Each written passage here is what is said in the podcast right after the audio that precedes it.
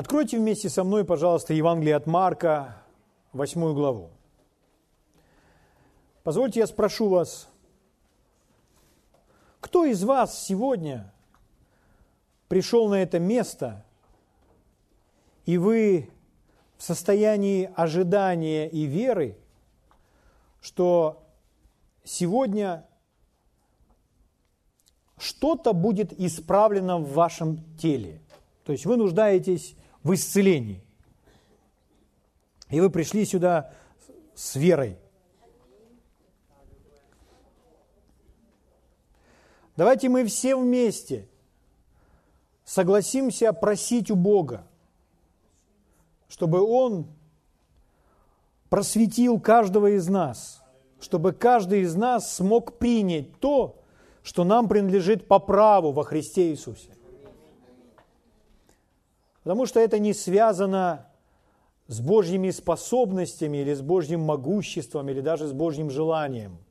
Мы знаем из Библии, что Бог способен, что Бог может и что Бог желает.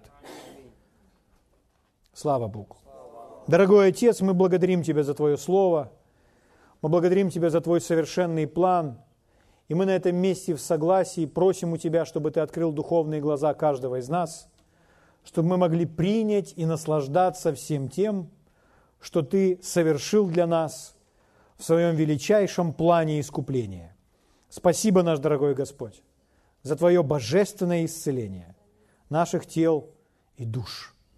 Спасибо, Отец, во имя Иисуса. Благодарим Тебя.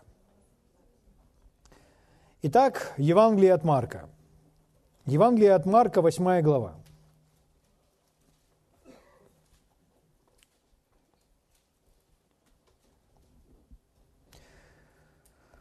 В Евангелии от Марка есть история, одна из 19 историй. Если вы внимательно будете читать Евангелие от Матфея, Марка, Луки Иоанна, четыре Евангелия, то вы обнаружите, что евангелисты для нас записали 19 индивидуальных встреч. Есть другие места Писания, которые говорят о том, что было исцелено множество людей, или все были исцелены. И когда мы читаем такие отрывки, мы, мы понимаем, что людей было много, мы не знаем сколько. Мы не знаем, от каких болезней они были исцелены. Мы не знаем, в каком состоянии были эти люди, что они просили или как они приходили к Иисусу, что Иисус им ответил, как Он их исцелил. Эти места Писания не просто обобщают, что пришло множество, и множество было исцелено. Но есть встречи один на один, личные встречи, когда человек приходит к Господу Иисусу и просит Его о своем исцелении. И Иисус разговаривает с этим человеком. И очень часто в этом человеке было что-то, что нужно было исправить. Поэтому мы видим диалог, как Иисус настраивает этого человека внутри на волну принятия. Потому что Иисус никому не отказывал в исцелении. И Бог никому не отказывает в исцелении. Поэтому Иисус служил сердцу, душе этого человека прежде всего, чтобы этот человек оказался в состоянии принимающего или способного принимать от Бога, чтобы человек исправил что-то в себе. Поэтому на, на примере этих диалогов мы с вами много чему можем научиться. Почему? Потому что Иисус вчера, сегодня и во веки тот же, Он не изменился – если вы видите это об Иисусе в Евангелиях, то точно такой же Иисус сегодня. Аминь. Слава Богу. Итак, Евангелие от Марка, 8 глава. Здесь у нас с вами история о человеке, который был слепым. Эта история записана только в одном Евангелии. Если другие истории, некоторые из историй записаны в двух Евангелиях, а некоторые в трех, то эта история записана только в одном Евангелии. Но это правдивая история, все действительно так и было. это не есть какая-то метафора, аллегория, какой-то образ. Нет, это реально существовавший человек, который действительно имел эту проблему, и нет ошибки с диагнозом, он действительно был слепым. Не может быть, не, не просто видел время от времени. Этот человек был слепым. И с ним произошло чудо. Итак, читаем с вами вместе. Приходит из, э, приходит в Вивсаиду, 22 стих, 8.22. Приходит в Вивсаиду. Ну, важно заметить, куда он пришел. Город. Это местность, это селение Вивсаида. Нам это понадобится. И приводят к нему слепого и просят, чтобы прикоснулся к нему. Он, взяв слепого за руку, вывел его вон из селения. Видите, что он делает? Вот что делает Иисус. Нас интересует, как Иисус служил этому человеку. Первое, с чего все началось, он его взял за руку и вывел из селения. Дальше. Плюнув ему в глаза, это очень специфически, вы не находите, чтобы Иисус часто так себя вел, но в данном случае он так себя ведет. Плюнув ему в глаза, возложил на него руки и, попро- и спросил его, видит ли что. Если бы вас спросить, хотели, хотели бы вы, чтобы Иисус вам тоже так же служил? Сначала вывел вас из селения, потом плюнул вам в глаза, то, возможно, вы предпочли бы какие-то другие методы. Но в данном случае Иисус служит именно так. Итак,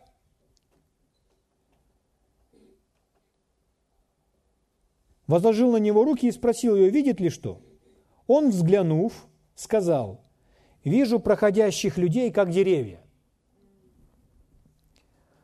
Потом опять возложил на него руки ему на глаза и велел ему взглянуть, и он исцелел и стал видеть все ясно. И послал ему домой, сказав, не заходи в селение и не рассказывай никому в селении. Вот такая история. Слава Богу. Итак, прежде всего хочу вам сказать, что ну, еще раз подчеркну для вас, Иисус не изменился, Он такой же. Сегодня Он действует точно так же. Поэтому очень правильно нам смотреть на этот пример и видеть это как образец для подражания, для нашего служения. Аминь. Почему? Потому что Иисус, Он не служил как Бог. Он служил как человек помазанный Святым Духом.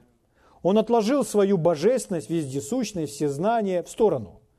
И он служил для нас как пример, как человек, наполненный или исполненный Святого Духа. Аминь. Поэтому он пример для нашего подражания.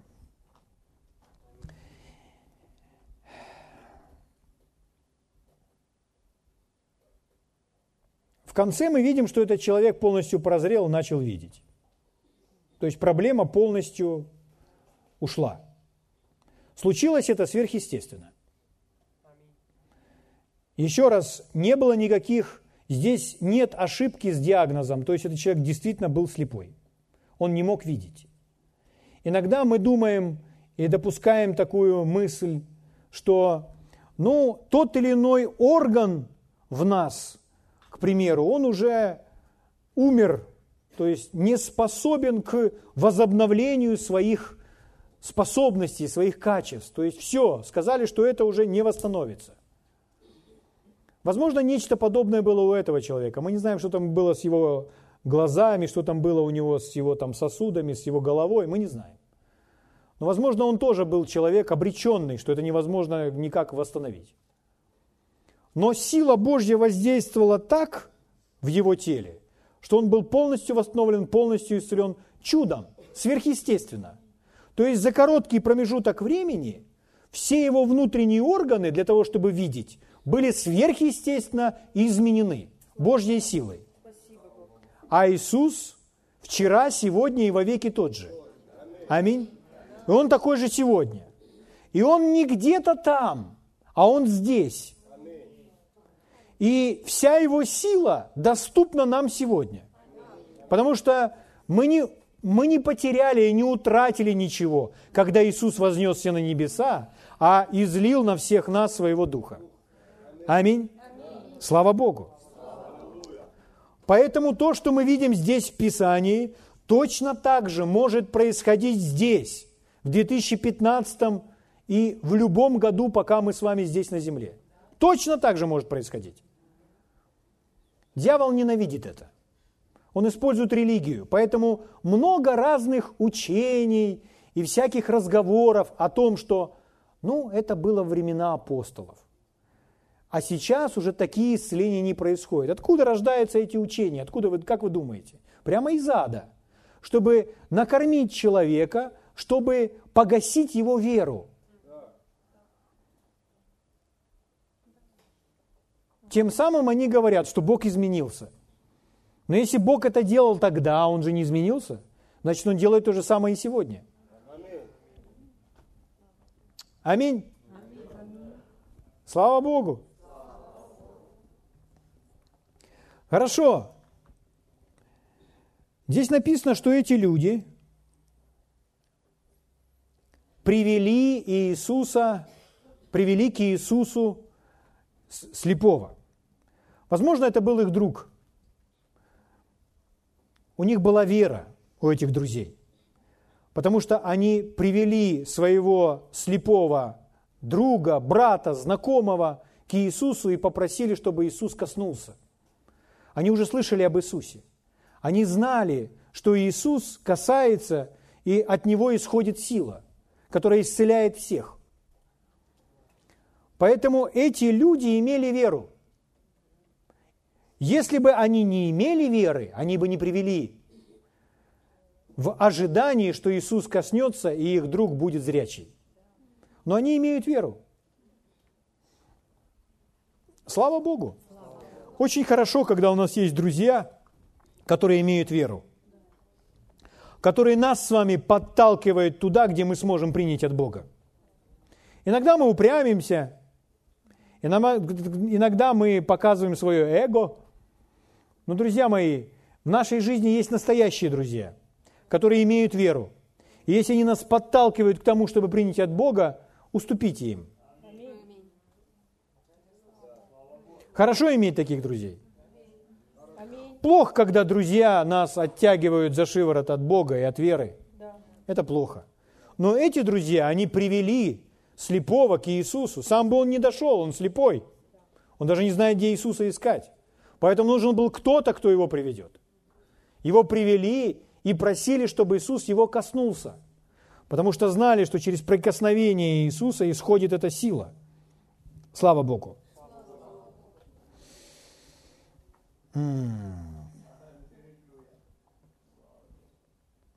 Они имели веру. Вера – это уверенность в невидимом. Мы с вами много во что верим, чего мы с вами не видим естественными глазами, но это существует. То, что мы с вами не видим естественными глазами, это еще не говорит о том, что этого нет. Вот мы прочитали эту историю. И Божья задача сегодня, Божьего Духа задача и моя – воодушевить вас так, чтобы вы увидели всю реальность происходящего в этом отрывке. Как будто вы там побывали, и вы понимаете, что подобное событие может случиться с вами здесь, в это время. Может быть, это связано не с глазами, а с ушами. Может быть, не с ушами, а с сосудами. Может, с почками, а может, с суставами – а может с сердцем, а может еще с чем-то. Но это может случиться с чем угодно, с любым органом, который может быть восстановлен сверхъестественно. Потому что вы прикасаетесь к Иисусу, Иисус прикасается к вам. Вы что, думаете, Бог не может к вам сегодня прикоснуться? Бог может к вам так прикоснуться, что вы рухнете на пол. И не сможете встать не 15 минут, нет, 40 и уйдете домой пьяны от Божьей силы. Бог так может коснуться вас. И тот орган, который нуждается в изменении, в восстановлении или в воскрешении, он изменится Божьей силой. Слава Богу! Это же Бог. Это же Бог.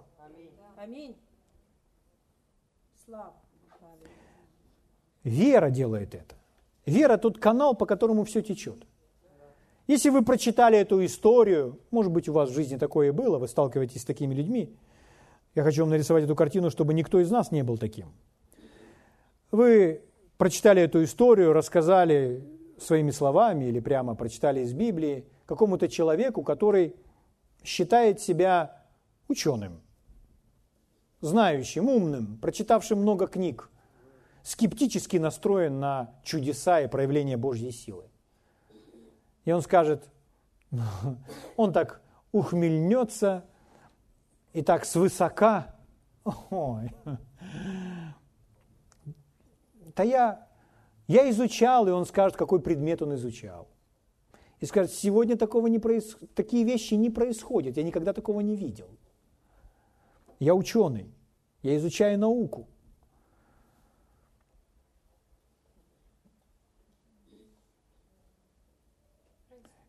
И можно подумать, что действительно, ведь это же умный человек. Стоит его послушать. Но этот умный человек ничего не знает о вере. И чтобы верить Богу, совсем не обязательно быть умным. В том смысле, о котором мы говорим. Достаточно научиться доверять. Порой те, которые себя считают умными, они не могут принять от Бога. Потому что принятие от Бога – это неспособность ума. Неважно, насколько развит ум человека. Способность принять от Бога – это умение доверять словам. Словам Бога. Если бы кто-то пришел сейчас и сказал вам, там на улице Мать и братья ждут тебя. Ну или какой-нибудь ваш родственник. Там на улице твои дети пришли, ждут тебя. Или еще кто-то. И вы направляетесь, выходите из этого здания, и вы сейчас выйдете за эту дверь, и вы осознаете, что прямо сейчас вы увидите своих родственников, те, кто за вами пришли, потому что вас вызвали, потому что вам сказали. Вы выходите за дверь, видите, они вас ждут. Но когда вам сказали, вы не видели их. Вы не видели, вы не знали, что они там стоят. Но только вы зашли за угол, вы их увидели, вы их встретили. Доверие Богу – это доверие Его словам. Если Он говорит, что это так, а мы с вами этого не видим, это не значит, что этого не существует. Это существует. Кто из вас верит в существование небес? Никто из нас, ну, может быть, некоторые из нас были на экскурсии – но большинство из нас, большая часть из нас, значительно, несравнимо большая часть из нас там не были. Но мы с вами знаем, что небеса существуют. Как мы знаем? Верой. Мы верим, что они существуют, потому что нам об этом сказал Бог через свое слово. Мы слушаем тех людей, которые там побывали, и мы слушаем, мы восхищаем. Нам легко, нам приятно их слушать. Почему? Мы верим, Э, небеса реальны, небеса существуют. Хотя прямо сейчас мы их не видим. Мы прямо сейчас можем их даже не чувствовать. Но они существуют, они есть. Если мы достаточно долго о них подумаем, мы начинаем переживать атмосферу небес. Слава Богу. Слава Богу. Вера – это уверенность в невидимом. Невидимое – это не значит несуществующее. Это существующее, просто в другой сфере – Духовный мир реален, это реальный мир. Даже гораздо более реальный мир, чем мир физический. И Господь учит нас выхватывать из этого духовного мира посредством веры. Слава Богу. Так, чтобы приносить из мира невидимого в мир видимый. Слава Богу. Однажды э, один, э, один человек подошел к своему пастору и сказал, Пастор, у меня рак. Он сказал, откуда вы знаете? Ну, я просто знаю, что я рак. Вы прошли обследование? Прошел. В пяти клиниках. В пяти клиниках меня обследовали пять специалистов. И что? Они ничего не нашли. Но поймите, я знаю, у меня рак. Тогда проповедник отвечает ему, знаете что? Вы не знаете этого, вы верите в это. Человек находится под давлением врага, которому нужно противостоять. Если человек не будет противостоять, в один из дней у него точно рак появится. Потому что это вера в отрицательное, это вера в негативное. Это уверенность невидимая. И этого нет. Сейчас, но он в это верит. И он это притягивает. М? Слава Богу, мы с вами знаем, во что нужно верить. И Господь перевоспитывает нас, чтобы научить нас верить в то, о чем Он говорит в Своем Слове, в лучшее. Эти друзья этого слепого, они слышали об Иисусе, они знали, они знали, Иисус коснется, этот будет зрячим, наш друг. Прозреет. Поэтому они взяли и привели к Иисусу. Итак, вот этот слепой у Иисуса, и мы смотрим, что делает Иисус. Читаю вам 23 стих. Он, взяв слепого за руку, вывел его вон из селения. И Иисус берет за руку этого человека и выводит из этого города. То есть, это было в нашем городе, то он бы взял его и повел. И на это ушло бы какое-то время. Тот человек не может выйти сам за город, он же слепой. Поэтому Иисусу нужно вести его, держа за руку. И вот Иисус, можете себе представить Иисуса, потратившего время на то, чтобы вывести этого человека из города? Когда мы читаем с вами последний стих, когда уже все свершилось, когда тот человек исцелился, 26 послал его домой. Иисус говорит, иди домой.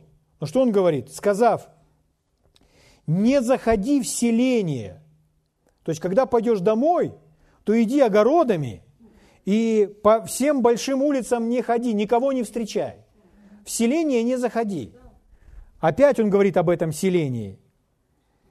И не рассказывай никому в селении. Почему Иисус так себя ведет? Ну, предыдущие истории, которые есть прямо в этом Евангелии, они подсказывают нам, почему Иисус так себя ведет. Например, в родном Назарете, это шестая глава этого же Евангелия, написано, что Иисус в родном Назарете не мог совершить чудес из-за неверия их. Друзья мои, услышьте очень важное утверждение. Неверие препятствует служению Иисуса. Если неверие препятствует служению Иисуса, то неверие будет препятствовать и вашему служению. Поэтому Иисус, Он вначале разбирается с этим неверием, Он должен с этим что-то сделать. Существует только два вида неверия, только два. Первый вид неверия – это неверие из-за невежества. То есть, когда человек не знает, как это на самом деле, он не слышал Божьего Слова, поэтому, естественно, он не верит. Это из-за невежества. Как исправляется такой вид неверия? Посредством учения и изучения Божьего Слова. То есть, если человеку дать истину, и он узнает истину и примет ее, он будет избавлен от этого неверия. А есть второй вид неверия. Это когда человек слышит Божье Слово, но отказывается в это верить. Он упрямится, он противится, он бунтует. Он говорит, пока не увижу, не поверю. Пока не почувствую, верить не буду. Но вера это не видеть глазами, вера это не чувствовать руками, вера это совсем другое. Вера это духовная сила. Как исправляется такой вид неверия? Ну, наказанием, дисциплиной, чтобы заставить этого человека все-таки послушаться истине Божьего Слова. Если вы знаете эти принципы, то вы получили наставление к воспитанию детей. Если ваши дети не знают, то учите их. А если ваши дети бунтуют против ваших правил, то нужно наказывать, дисциплинировать их. Аминь. Бог так работает с нами. Итак, что делает Иисус? Иисус в родном Назарете, ему препятствовало неверие людей.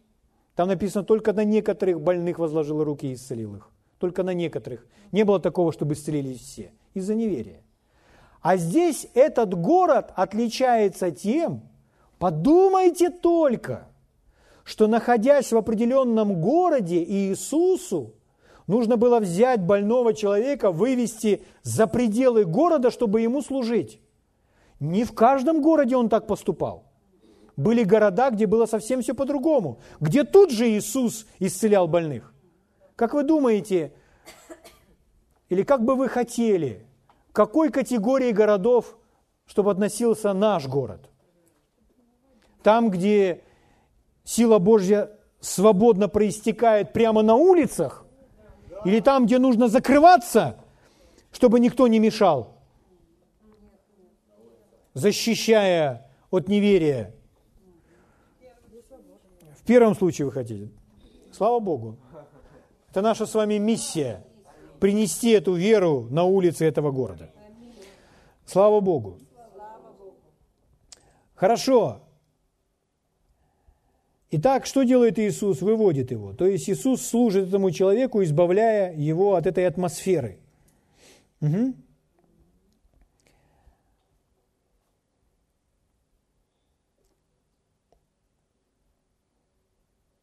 Конечно, мы опять можем с вами сказать, ну, странно, это же был Иисус, ведь Он же может делать все, что хочет. Но когда вы читаете Евангелие, вы понимаете, Иисус не делает что, все, что хочет, Он не может делать все, что хочет. Как говорил Иисус, он говорит, я ничего не творю или ничего не делаю, пока не увижу Отца Творящего. Почему? Потому что он не служил как Бог, он служил как человек.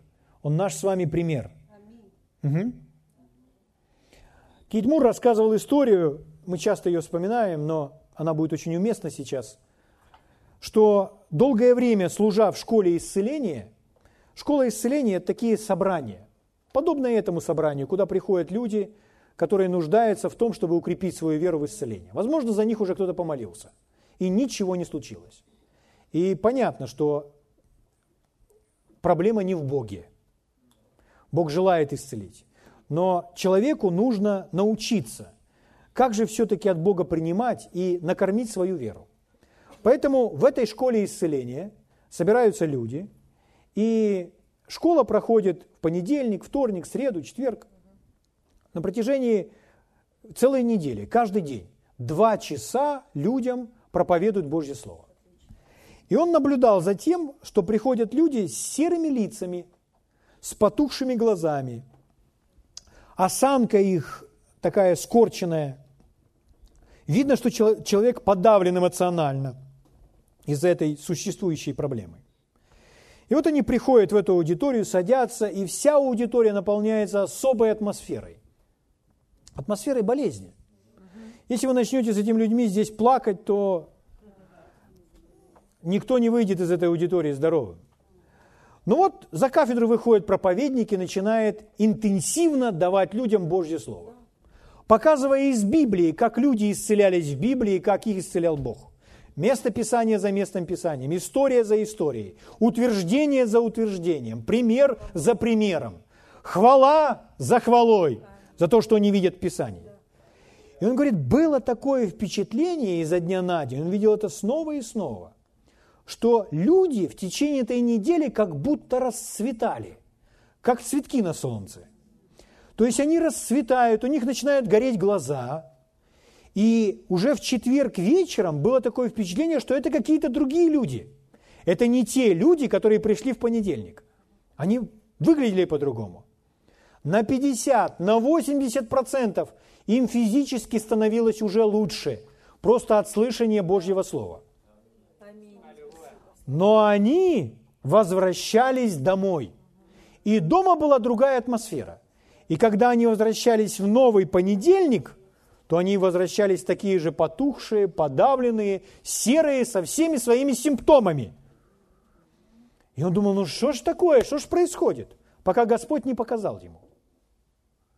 Когда эти люди, ну, большая часть из них, приходили домой, то дома их окружают родственники, родные и близкие. И порой те люди, ваши родные, они не были в школе вместе с вами, и они не совсем понимают, как верить и как доверять Богу. Поэтому они всячески стараются быть внимательны. Они хорошие люди, они могут считать себя верующими, но они не знают, как верить. И они всячески стараются быть внимательным к вам и проявляют свое внимание. И они на вас смотрят очень пристально и говорят, ой, что ты побледнел. Ой, что-то у тебя глаза как-то так. Ты хорошо себя чувствуешь? Как ты себя? Скажи мне, как ты себя чувствуешь? Скажи мне, как ты себя чувствуешь? Скажи, как ты себя? Чей-то голос? То есть из-за их невежества их дьявол начинает использовать. И в, у них прямо в доме во время выходных, во время выходных атмосфера не такая, как в той школе, а атмосфера неверия. И вместо того, чтобы ходить по комнате и говорить, да, ты исцелен, ты наслушался Божьего Слова, ах, какой ты пришел вдохновленный, ты так изменился, о, молодец, стой на том, чему тебя научили, аллилуйя! Но люди так себя не ведут. Они смотрят на видимое. Что, аппетита нет? Не хочешь кушать, да? Однажды брат Хейген приехал в одну церковь проповедовать, и там была супружеская пара. Муж и жена. Муж пастор, жена ему во всем помогает. И вот они проводили время вместе, он стоял за кафедрой, потом они проводили время вместе. И жена, да будет благословено ее сердце, она разговаривая, и если вдруг муж где-то что-то там упускал, или как-то не так сказал, или в чем-то там немножко ошибся, она ему постоянно говорила, слушай, что-то с тобой не так, что-то не так с твоей памятью, тебе нужно проверить мозг свой и вообще, что-то с тобой не так. Может сходить к врачу провериться, что-то с тобой не так. То есть она всегда замечала эти вещи и вслух их подчеркивала. И брат Хеген наблюдал это снова и снова, снова и снова. Потом он, муж вышел за кафедру, там немножко ошибся со словами – только он сел вниз, она ему сказала, ну я же тебе говорила, что с тобой что-то не так. Ты уже за кафедрой начинаешь ошибаться. Она делала это снова и снова. И потом, когда они вдвоем находились на кухне, Бог, Дух Святой сказал брату Хейгену сказать ей об этом. Обличить ее, исправить ее. Он сказал, скажи ей, что если она не прекратит так говорить о своем муже, то через два года она его потеряет. И он сказал, если вы не исправитесь в своих словах по отношению к своему мужу, через два года вы его потеряете. Она осознала, говорит, да, я не права, да, я неправильно говорю, ой, да, вы, я слушала ваше учение, вы учите о том, что нужно следить за своей речью, что вера выражается в словах. Я полностью не права, да, прости меня, Господи. Она тут же покаялась, она тут же изменилась. Но потом, когда они уехали, она опять вернулась к тому же самому. Она опять это все произносила. Через два года в их доме, в их церкви были похороны. Вы скажете, а что тут муж? Он не имел достаточно... Оказалось, что слова его женщины, они, они звучали, понимаете, как вода капает в кране. Кап, кап, кап, кап, кап. И в результате этот человек, он не мог расцвести, он не мог рас, расправиться, потому что он живет в такой атмосфере, где постоянно навязывается неверие. И ему нужно вырваться на свободу. Сказать, да нет, ему нужно было быть сильнее, там, ну нужно было, но он не смог. Что делает здесь Иисус? Иисусу препятствует неверие. И он берет за руку человека и выводит из селения. Он не меняется, не пытается всем объяснить, все покайтесь. Нет. Ему нужно послужить этому человеку. Он взял его за руку, вывел для того, чтобы ему послужить. Угу. Вот, друзья, почему порой нужно оставить атмосферу неверия. Поэтому иногда нужно выйти из какого-то окружения. Иногда нужно оставить то место, которое нас с вами тянет назад. Потому что это не есть атмосфера веры, это атмосфера неверия. И даже если это ваши родные и близкие, вам с этим придется что-то сделать. Или вы будете стоять все время на коленях за них, чтобы они изменились. Или оставьте их и дальше проходите свое поприще. Но вам с этим что-то нужно сделать. Потому что если вы позволите им на вас все время капать и капать и капать, вы всю свою жизнь проведете в тюрьме. А в тюрьме никто быть не хочет. И никто преждевременно умирать не хочет. А если хотите жить здоровой жизнью, то у вас должна быть постоянная школа исцеления. Слава Богу. Много победы должно быть в вашем доме. Мужчины, возьмите власть в своих домах. Научитесь махать ногой и кричать Божье Слово. И женщины почему-то сказали аминь. Слава великому царю! Слава Богу за мужчин, любящих Бога.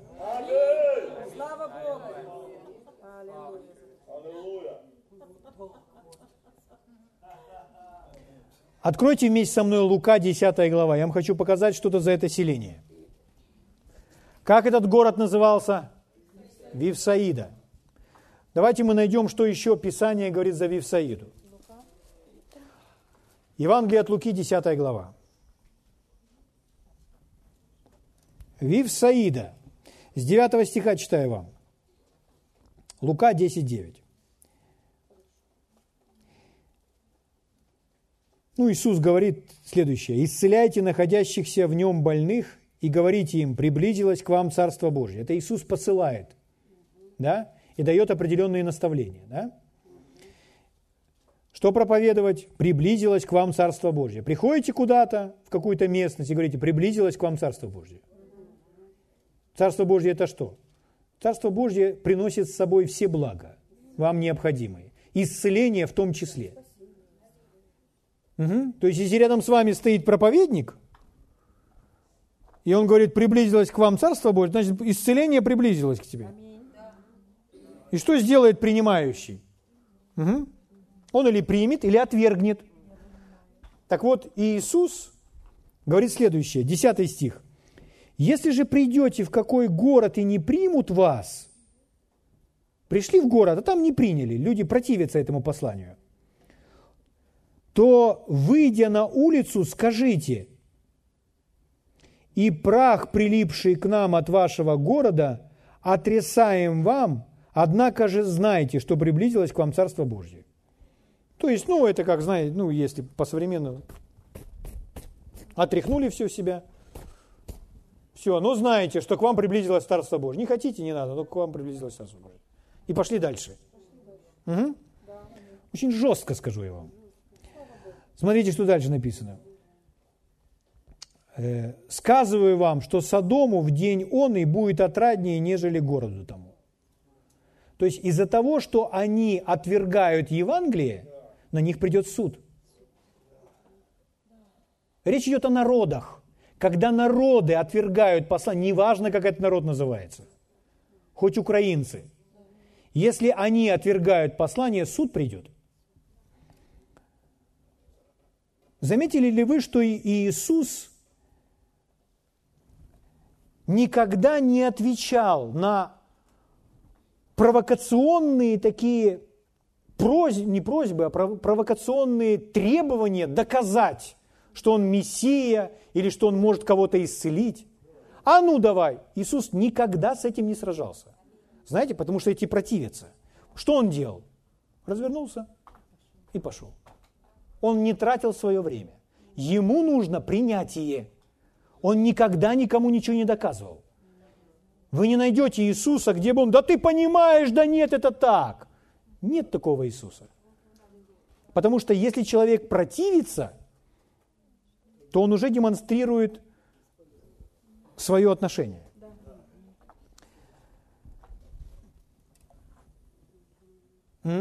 Однажды, однажды один э, ну, такой противный мужик,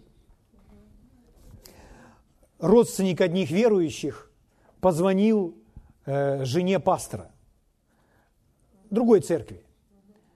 И он сказал, а она уже слышала о нем, потому что он никакого покоя не давал всем своим близким, и там, своей родной сестре.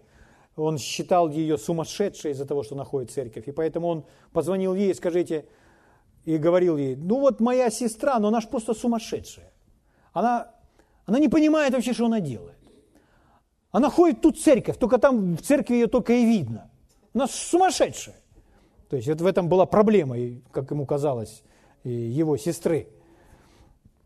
Вот. А э, сам он верил, что э, он для них вообще антихрист.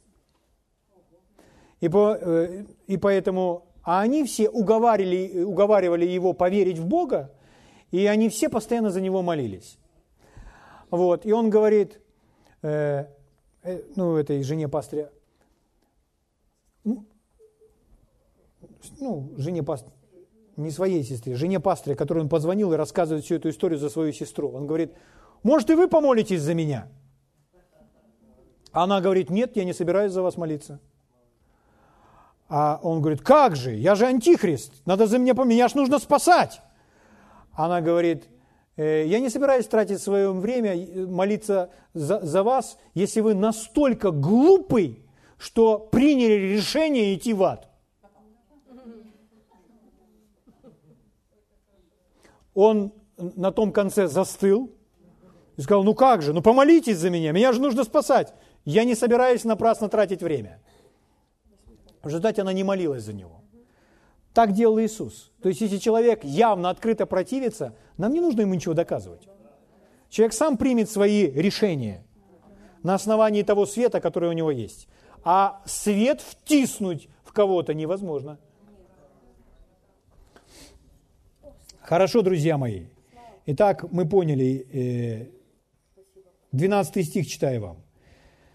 Содому, сказываю вам, что Содому в день он и будет отраднее, нежели городу тому. Дальше. «Горе тебе, Харазин, горе тебе, Вивсаида, ибо если бы в Тире и Сидоне явлены были силы, явленные в вас, то давно бы они уже, сидя во вретище и пебле, покаялись. Но и Тиру и Сидону отраднее будет день суда, нежели вам». Итак, он говорит, горе тебе, Харазин, горе тебе Вивсаида. То есть этот город в их числе. То есть в этом городе были люди, которые противились, которые создавали такую атмосферу. Поэтому что делает Иисус? За руку и из города. А потом, когда тот принял исцеление, он говорит, не разговаривай ни с кем, не разговаривай с этими людьми, потому что они отнимут у тебя то, что ты имеешь. Часто мы недооцениваем то, ту атмосферу и то окружение, в котором мы находимся. Знаете почему? Нам сравнивать не с чем.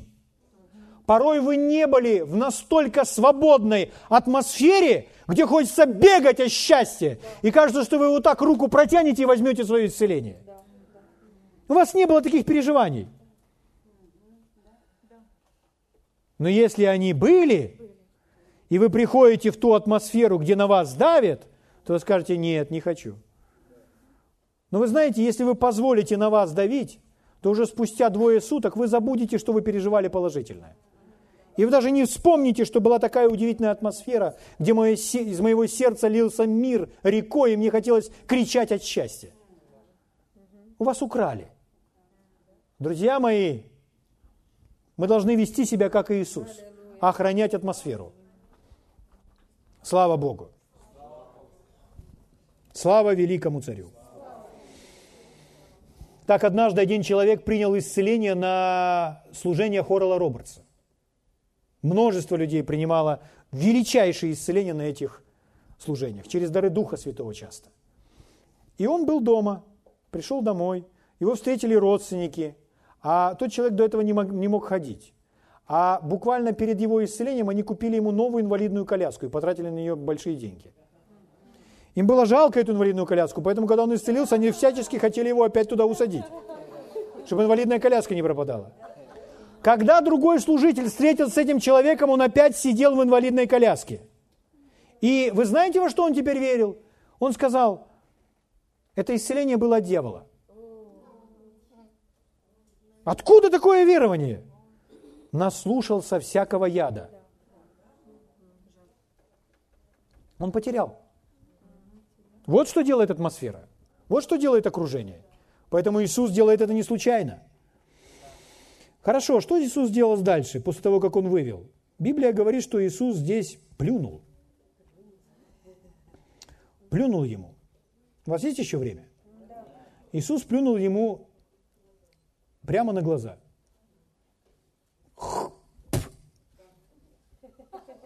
Даже если вы не видите, несложно определить, что это был за звук. Хочу вам сказать, Иисус не часто себя так вел. Во времена Ветхого Завета вы вообще не наблюдаете, чтобы кто-то себя так вел. Откуда Иисус узнал, что в данном случае ему нужно поступить точно именно так? Он был ведом духом. Но знаете, в чем проблема? Часто у людей. Иисус был ведом духом в данном случае поступить так. Но люди порой, если они видят что-то, они потом это превращают в традицию.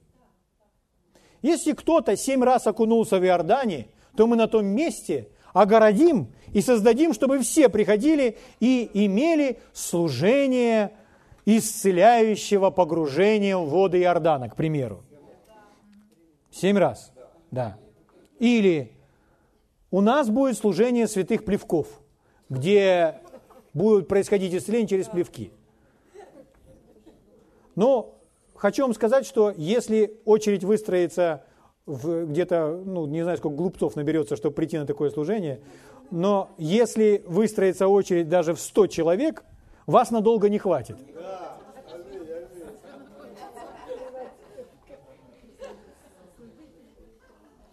И поймите, можно быть ведомым сделать что-то одно, а потом 10 лет не быть ведомым, больше делать это. Поэтому это не есть правило. Это был особый случай водительства. Слава Богу.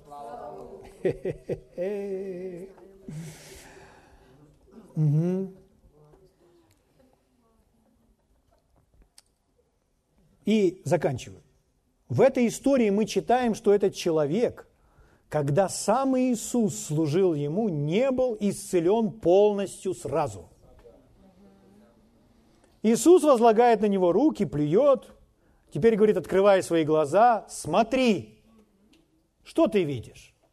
А он говорит, вижу проходящих людей, как деревья, силуэты. То есть он э, детально рассмотреть ничего не может. Что делает Иисус? Иисус делает второй раз. Тоже возлагает руки.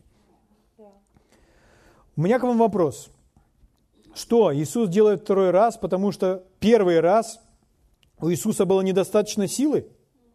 Нет, у него было достаточно силы.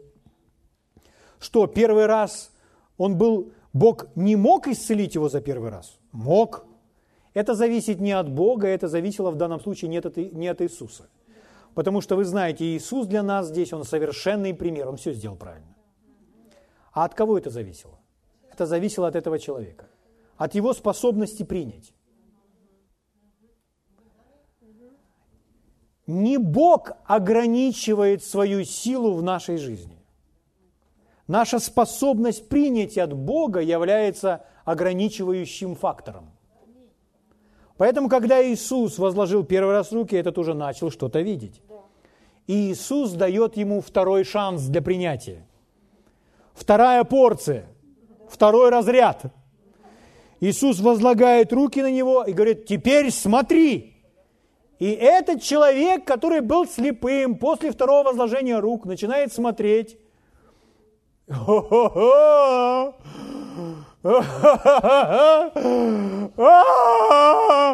Я вижу даже, какого цвета одежда. Какая... О, о, я вижу, у него какая борода. О, о, я вижу даже, как волосинки уложены на его голове. О, я вижу, какие грязные у него сандалии.